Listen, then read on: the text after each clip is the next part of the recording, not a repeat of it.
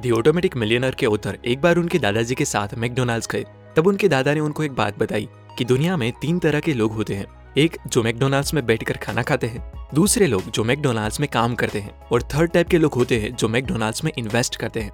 Author ने अपनी life में काफ़ी पहले ही इस चीज़ को सीख लिया था कि इन्वेस्टर बनना फाइनेंशियल फ्रीडम पाने का सबसे बेस्ट तरीका है। और इसी कॉन्सेप्ट को रिच डैड पुअर डैड के ऑथर रॉबर्ट कियोसाकी ने अपनी book the rich dad's cash flow quadrant में काफ़ी डिटेल में एक्सप्लेन किया है, जिसे वो the E S B I formula कहते हैं। रॉबर्ट कियोसाकी कहते हैं कि दुनिया में सिर्फ़ चार टाइप के ही लोग होते हैं ई एस बी और आई ये क्वाड्रेंट्स लोगों को उनकी इनकम सोर्स के हिसाब से चार अलग अलग कैटेगरीज में डिवाइड करते हैं, जिसमें ई का मतलब है एम्प्लॉई इसका मतलब self employed B for business owner and I for investor quadrant के लेफ़्ट साइड में एम्प्लॉई एंड सेल्फ एम्प्लॉयड आते हैं। ये वो लोग हैं जो पैसे को टाइम के साथ एक्सचेंज करते हैं। इसलिए जब तक वो काम करेंगे, तब तक उनको पैसे मिलते रहेंगे। और जिस दिन ये लोग काम नहीं करेंगे, उस दिन उनकी इनकम भी नहीं होगी। इन लोगों को ज़्यादा पैसे कमाने के लिए ज़्यादा घंटे काम करना पड़ता है। वहीं क्वाड्रेंट के राइट साइड में आते हैं बिज़नेस ऑनर एंड इन्वेस्टर ये वो लोग हैं जो दूसरों के टाइम का लेवरेज लेके पैसा बनाते हैं, जिसे author rich dad poor dad में पैसिव इनकम कहते हैं। हेनरी फोर्ड जैसे लोग इस कैटेगरी में आते हैं।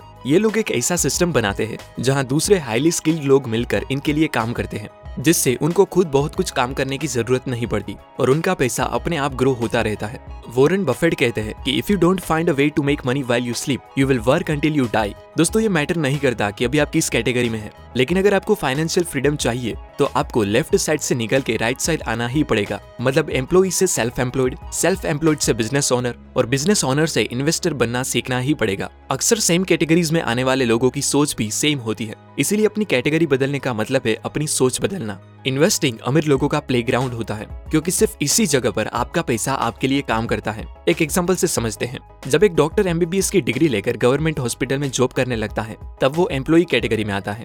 फिर वो जॉब छोड़कर अपना क्लिनिक खोलता है, तब वो सेल्फ एम्प्लॉयड की कैटेगरी में आता है। नेक्स्ट अगर वो एक ऐसा हॉस्पिटल खोले, जहाँ वो दूसरे डॉक्टर्स को हायर करके उनसे काम करवाए, तब वो बिज़नेस ऑनर बन जाएगा। और आखिर में अगर वो ई एस और बी क्वाड्रेंट से पैसे सेव करके उसे बॉन्ड रियल एस्टेट या स्टॉक्स में इन्वेस्ट करे, तब वो इन्वेस्टर की कैटेगरी में आ जाता है। ज़्यादा अमीर होने वाले लोग अपना 80 परसेंट पैसा इसी इन्वेस्टिंग कैटेगरी से बनाते हैं। दुनिया के जितने भी बड़े बड़े इन्वेस्टर्स है, उन लोगों के पास हम नॉर्मल लोगों के ऊपर बस एक ही एडवांटेज है कि वो इन्वेस्टिंग की दुनिया में बहुत ही पहले आ गए थे। रे डेलियो ने सिर्फ़ 12 साल की एज में ही नॉर्थ ईस्ट एयरलाइन का शेयर खरीदा था। वोरन बफेट ने अपना पहला शेयर सिर्फ़ 11 साल की उम्र में ही ले लिया था। वैसे तो वोरन बफेट के ऊपर कई बुक्स लिखी जा चुकी है और सब मानते हैं कि वोरन बफेट एक बहुत अच्छे इन्वेस्टर है। लेकिन बहुत ही कम लोगों को पता है कि वोरन बफेट की वेल्थ का असली रीजन है बचपन से ही कंपाउंडिंग के पावर को समझ के इन्वेस्टिंग स्टार्ट कर देना। अभी वोरन बफेट की नेटवर्थ 96 बिलियन डॉलर है, जिसमें से 99 परसेंट वेल्थ उन्होंने 50 की एज के बाद कमाई है। ये है कंपाउंडिंग की ताकत। क्या आपने जिम साइमंस का नाम सुना है? जिम साइमंस मैथमेटिशियन और एक हेज फंड मैनेजर है। इन्होंने 1988 से अपने पैसे को on an average 66 percent rate से कंपाउंड किया है, जबकि वॉरेन बफेट ने सिर्फ़ 22 परसेंट रेट से कंपाउंड किया है। जिम साइमन की नेटवर्थ करीबन 24 बिलियन डॉलर है, यानी कि वॉरेन बफेट से 75 परसेंट कम। लेकिन ऐसा क्यों? ऑब्वियसली रीजन है कंपाउंडिंग का। जिम साइमन ने इन्वेस्टिंग स्टार्ट करी थी 50 की एज में। लेकिन वोरन बफेट ने 11 साल की उम्र से ही अपना पैसा इन्वेस्ट करना स्टार्ट कर दिया था। अगर वोरन बफेट की तरह जिम साइमन को 70 इयर्स मिल जाते पैसे कंपाउंड करने के लिए और उनके पैसे 66 परसेंट रेट से कंपाउंड होते रहते तो आज उनकी नेटवर्थ कई लाख ट्रिलियन डॉलर में होती। आल्बर्ट आइंस्टाइन कहते हैं कि कंपाउंड इंटरेस्ट दुनिया का आठवां अजूबा है और कंपाउंडिंग दुनिया की सबसे पावरफुल चीज़ चलिए एक एग्ज़ाम्पल से समझते हैं। अगर मैं आपको और आपके दोस्त को दो ऑप्शन दूँ, कि आप 50 लाख रुपए आज ले ले, या फिर एक रुपया जो हर अगले 31 डेज़ तक डबल होगा तो आप क्या चूज़ करोगे? मान लीजिए आपका दोस्त 50 लाख वाला ऑप्शन चूज़ करता है, और आप वो एक रुपए वाला। तो चार दिन बाद आपके दोस्त के पास हो गए पचास लाख रुपए, और आपके पास सिर्फ़ आठ रुपए। आसपास के लोग आपको कहते हैं कि, अबे बेवकूफ़, तुम भी वो पहला ऑप्शन चूज़ करते तो तुम्हारे पास भी आज पचास लाख रुपए होते।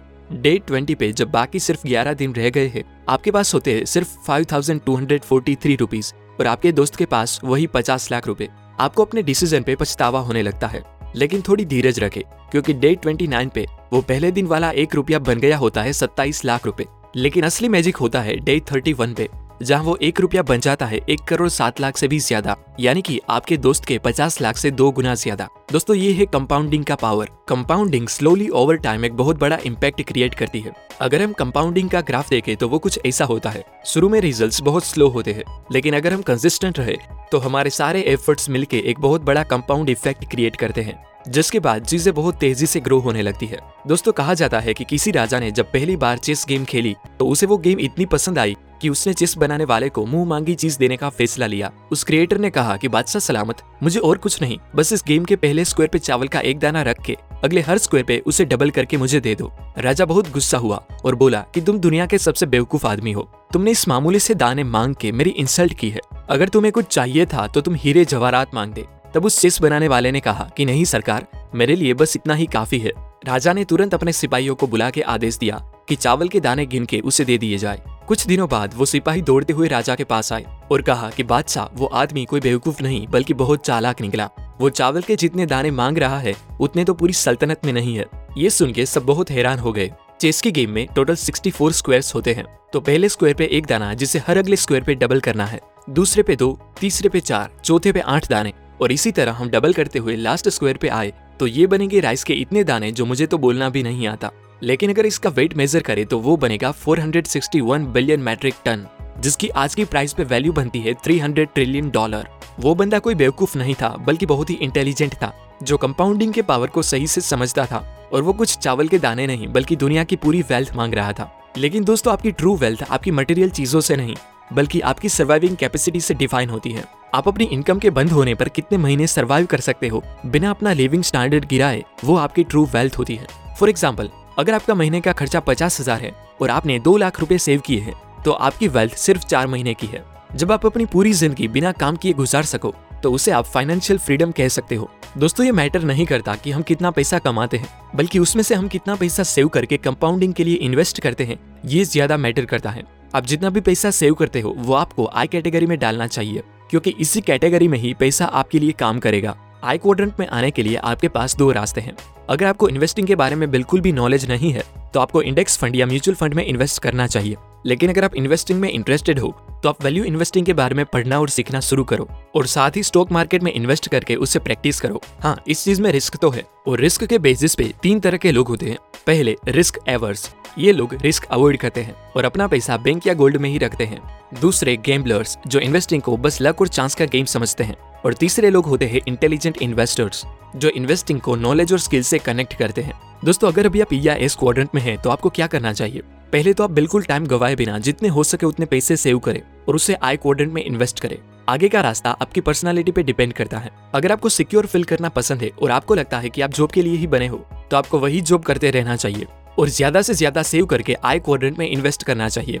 लेकिन अगर आपको फ्रीडम पसंद है और आप रिस्क मैनेज करना जानते हो तो फिर एक सिस्टम बनाने की ट्राई करें, जहाँ आपका ई e या एस वाला काम बी में कन्वर्ट हो जाए। फिर अपने बिज़नेस को ग्रो करने के अलावा जो भी सेविंग्स हो, उसे आई में इन्वेस्ट करते जाए।